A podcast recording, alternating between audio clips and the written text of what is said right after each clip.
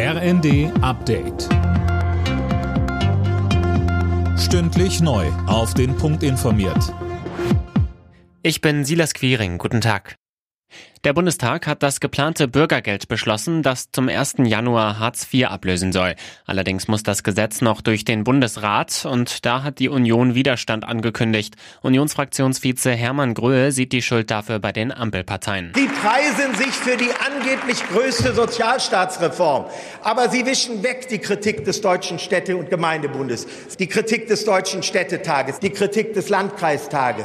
Wie viel ideologische Verbohrtheit braucht man eigentlich? Eigentlich, um so mit der Kritik derjenigen umzugehen, die unseren Sozialstaat vor Ort tragen.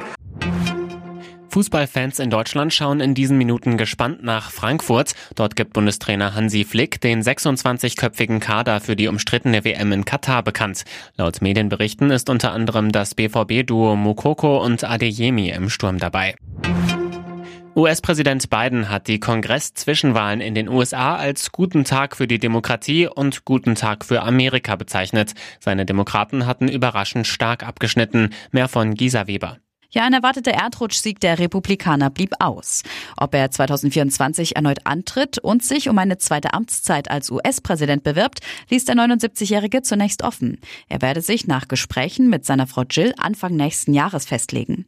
Bidens Vorgänger Trump hatte zuletzt immer deutlicher gemacht, dass er eine Rückkehr ins Weiße Haus anstrebt.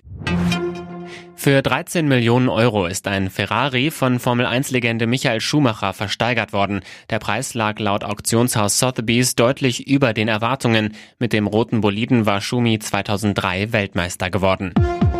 Alle Nachrichten auf rnd.de